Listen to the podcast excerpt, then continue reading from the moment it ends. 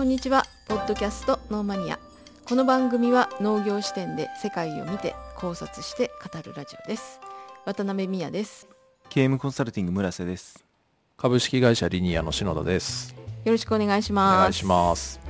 はい、えー、さて今回のテーマはシーズン14農業資材と原産地ということですね。はい。農業資材については過去も何度かやってますけれどもちょっと今回専門的な印象がありますけど、はい。どんなお話になりますでしょうか？はい、えーシーズン6ではい。農業資材えーについての輸入依存する農業でお話ししましたね、はい。シーズン6の時は、えー肥料とかバイドっていう、まあ、うん。輸入農業資材でですね、これについて、えーお話をして、はい。でまあ、あの日本の農業がね成立するためにはさまざまな資材とか原料が、まあ、ほぼ輸入ですよっていう、まあ、そんなお話をしました。そうですね。はい、でこのシーズン6の輸入依存する農業では、えー輸入農業資材ごとに特定の原産地原産国ですね、うん。に依存している、うん。えー依存している現状がありますよという視点で、えー原産地についてお話をしましたね。そうですね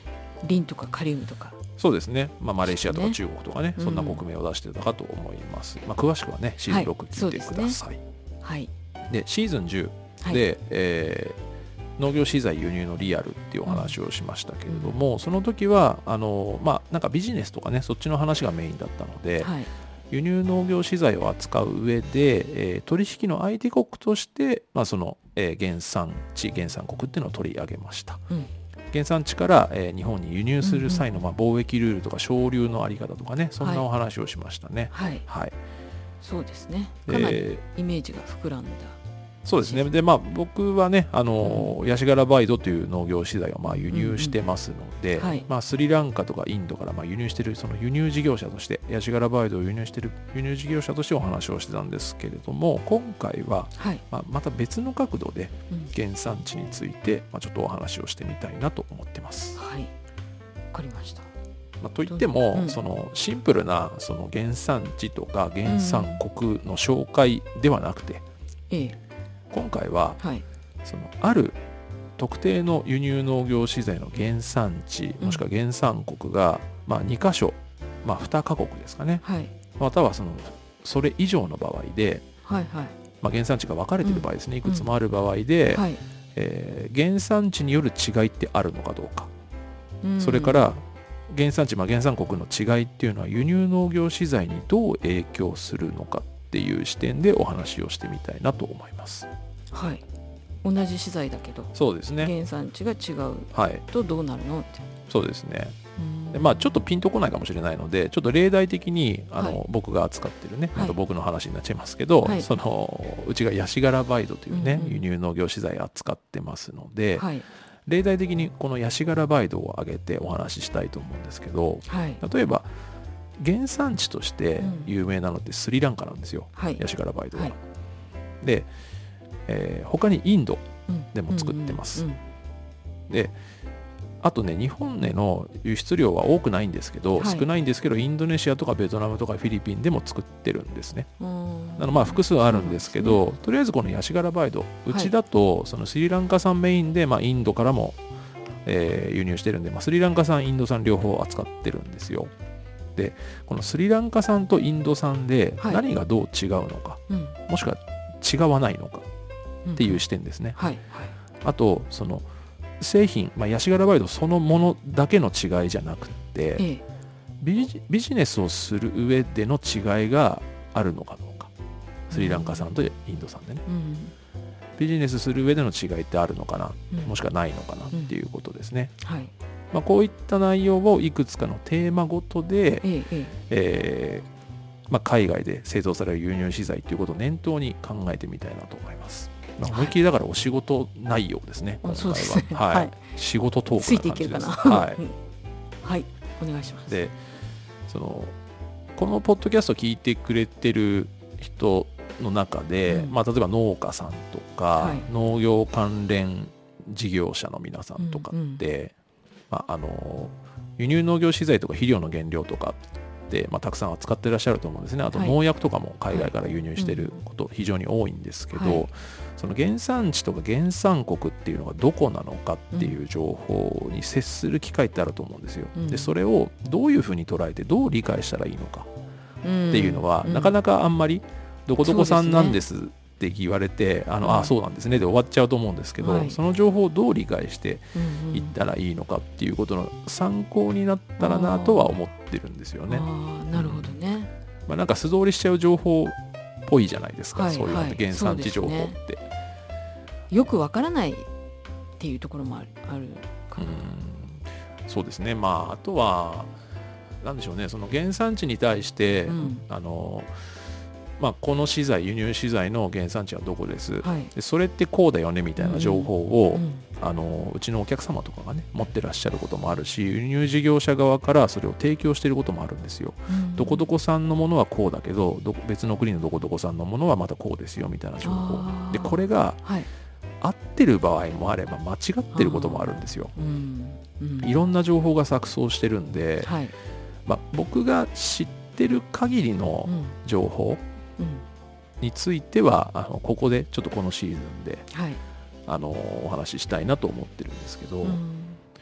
まあ今回は、はい。その具体的な輸入農業資材を題材に挙げた方が分かりやすいと思うんで、まあ、うんさっきからお話ししてる、あの題材に挙げてるあ例題に挙げてる、うんえー僕が扱ってるヤシ柄バイドですね。これを題材としてお話を進めていきたいなと思いますはいわかりました。ヤシ柄バイドに触れる機会がないっていう方の方が圧倒的に多いと思うんですけど、その他の資材とか原料に置き換えて聞いてもらってもうん。100%じゃないけど、うん。当てはまることもあるんじゃないかなと思います。輸入資材であればね。はい。だからぜひそれを参考にしていただけたらなと思ってます。はいわかりました、でじゃあお話が始まる前にその、はい。ヤシ柄バイドっていうのをまあご存知ない方もいらっしゃると思うので私も何回か聞きましたけどあそうもう一ですね回ちょっと説明してもらってもいいですか？はい。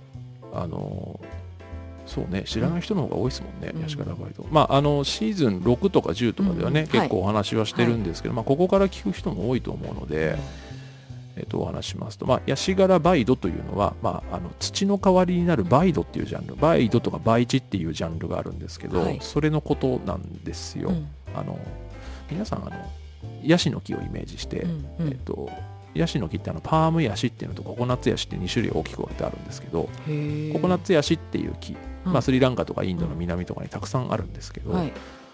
ココナッツヤシの木があるとうん。木の上に実がなるじゃないですか、うんうん。ヤシの実がなりますよね、はい。であれ実がまあ落ちてきたりして、まあ、うん。取りますよね、うん。実を。で実を割ると、うん。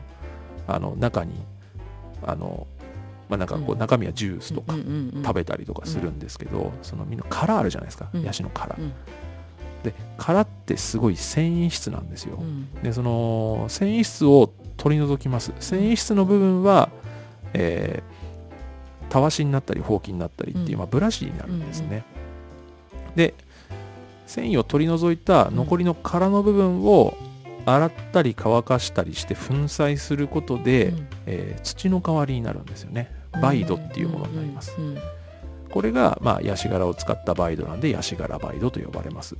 はい。あの呼び名は実はいろいろたくさんあって、はい。えーヤシ柄バイドの他にも、うん。えーまあ、ココヤシピートとか、ココヤシピート。はい。うん。ココヤシピートとかあのヤシピートとか、はい。あと一番有名な名称はやっぱりココピートっていうんですけどココピートっていう名称実は商標が取られてるんであの一般的にはつ日本では使えないんですね。海外では一般的にはココピートって言うんですけど日本ではちょっとある会社さんが商標を持たれてるんであの他の会社は使えないんですよ。でも全部同じものを指してます。で日本ではだからそのちょっとね名称があの固定されてないのでちょっと認識しづらい部分もあるかもしれないですね。でも全部同じものを指してあます。なるほどねはい、あの繰り返しますけどココピートという名称が世界的にはもうほぼほぼ共通名称なんですよ。すかはい、もう固有名詞化してます。だからあの一般名称化ですねしてるんですね。うんだから世界中どこ行っても農業関係であればココピートっていう名称で通じるんですよ。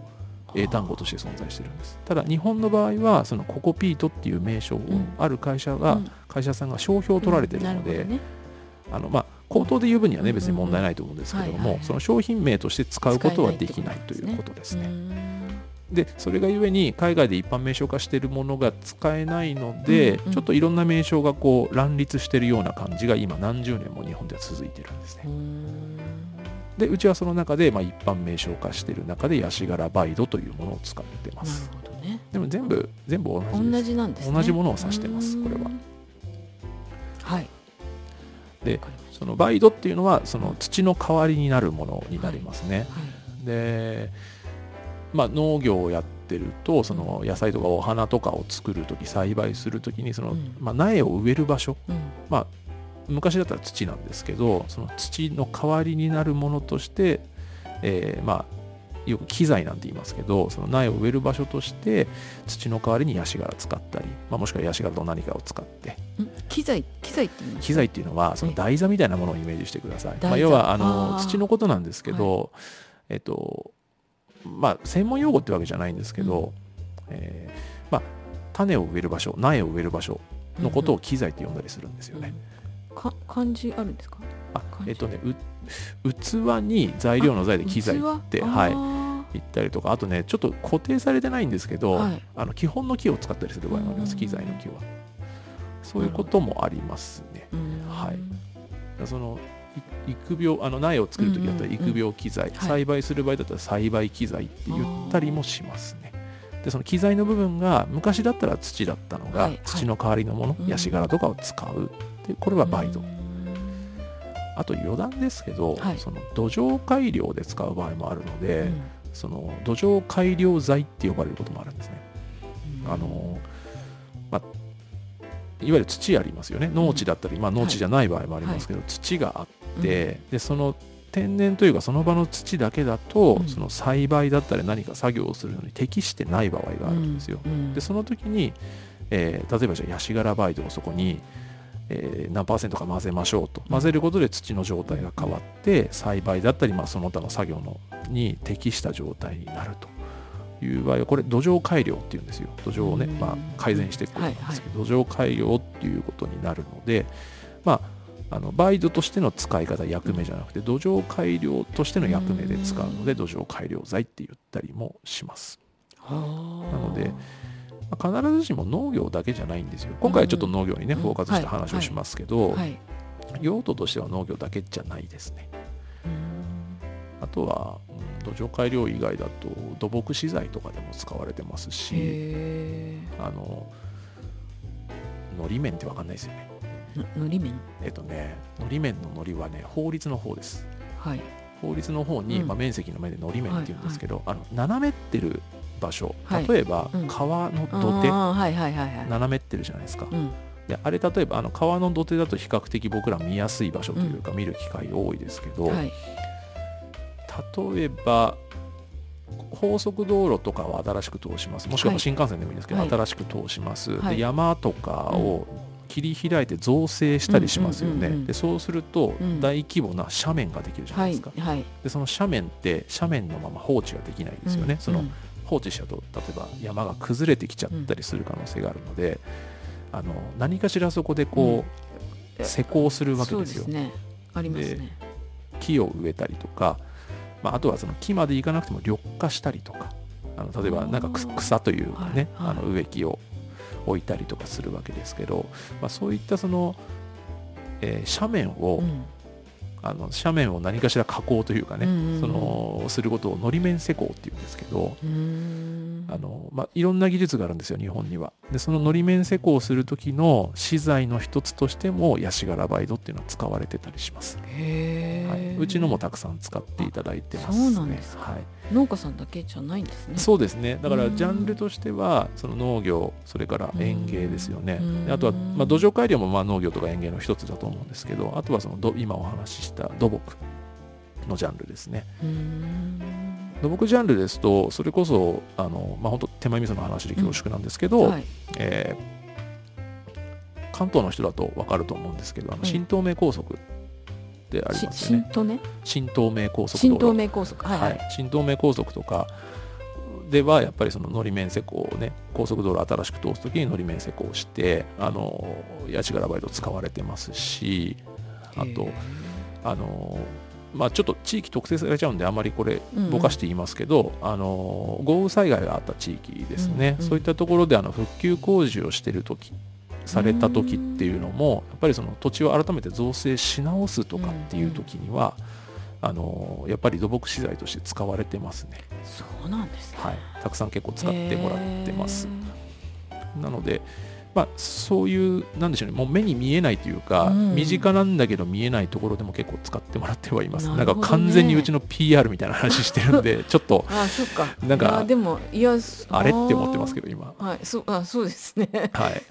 いや宣伝してもらおうと思って聞いたわけじゃないんですけどね。そうですね。ついついちょっと、うん、なんかヤシガラバイド分かった分かってから聞いた方がいいかなと思ってあのーうんなでしょうその市場の規模で言ったら、うん。やっぱり農業が一番大きいは大きいんですけうんうんどでもその土木系もかなり使ってはもらってますね。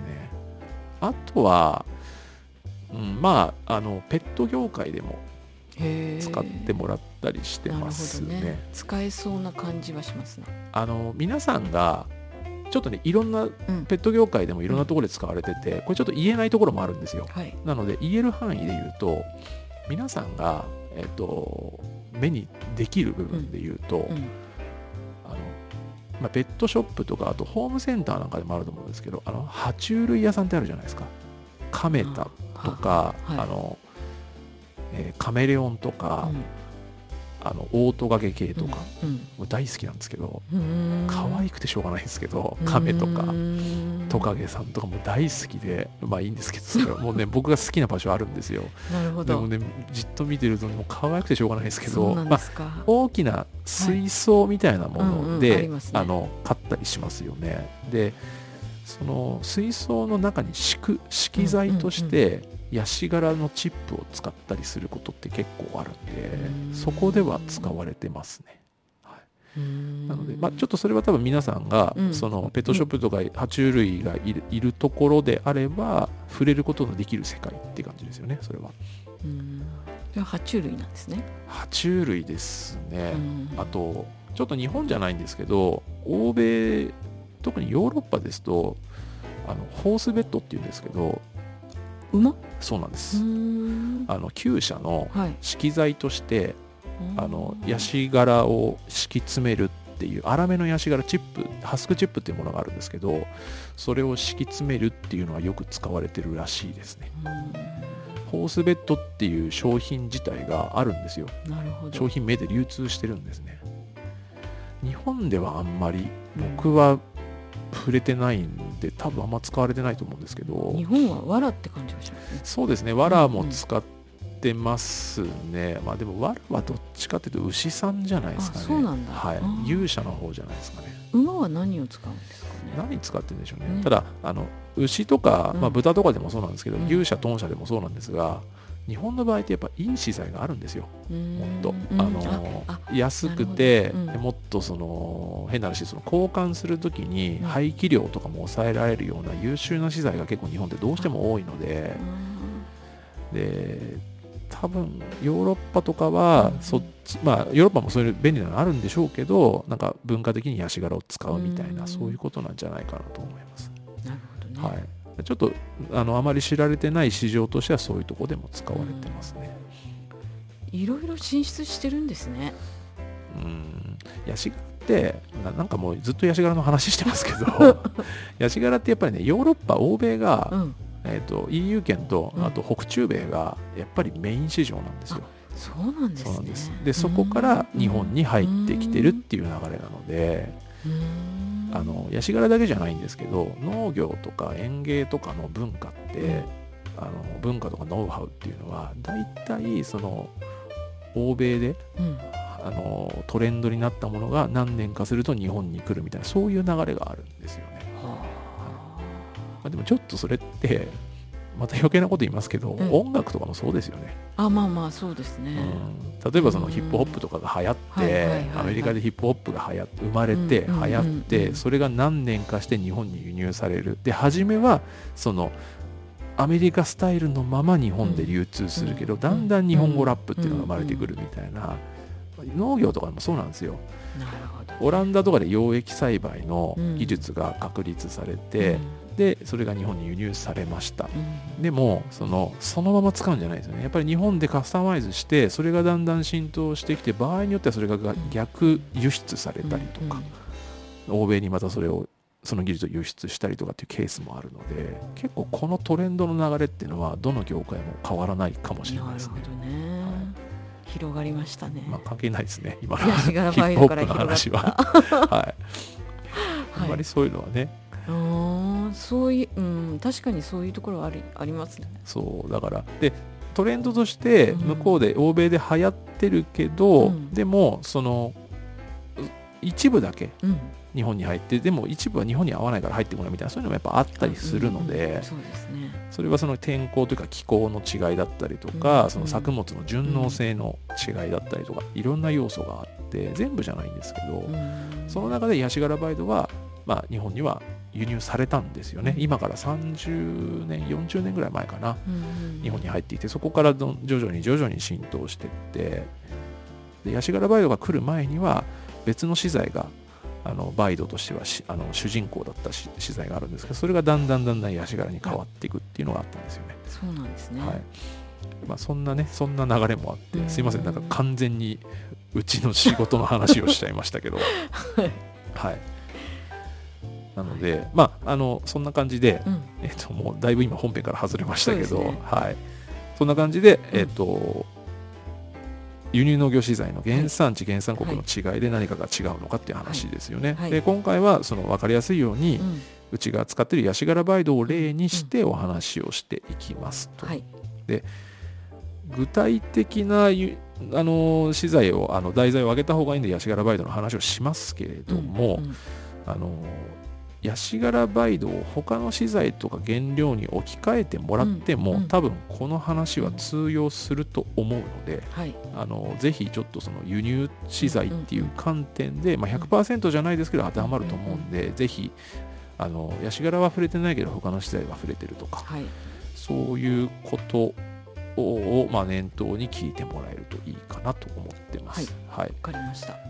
まあ、変な話輸入資材とかって、うん、輸入食材とか輸入食品に置き換えても多少なんか通じるんじゃないかなと思うんでね。うん、まあそんな感じで聞いてもらえたらなと思うんですけれど、原産国の違いって、うん、あまあ私の場合はですけど、ほとんど意識してないんですけどね。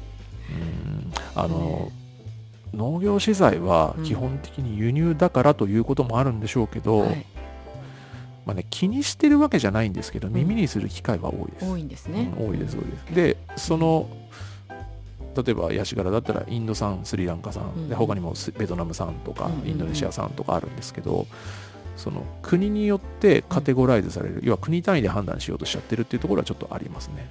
うん。だからそれ、もその国単位で判断するのが正解なのかどうかっていうところも含めてちょっとお話はしたいなと思ってますうん。うん、でも最初の切り口は国単位になりそうですね。そうですね。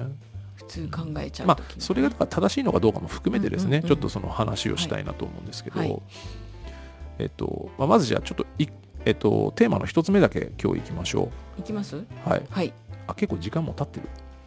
うん、そうですね。多分30分ぐらい経ったけど。ですね。ヤシガラバイドについてあの。結構語っちゃいましたね。そうですね。はいじゃあそうですね。今回はうん。ここまでで、まあ、ちょっとあのヤシガラバイドの概要までお話ししたということで一回ちょっとはい。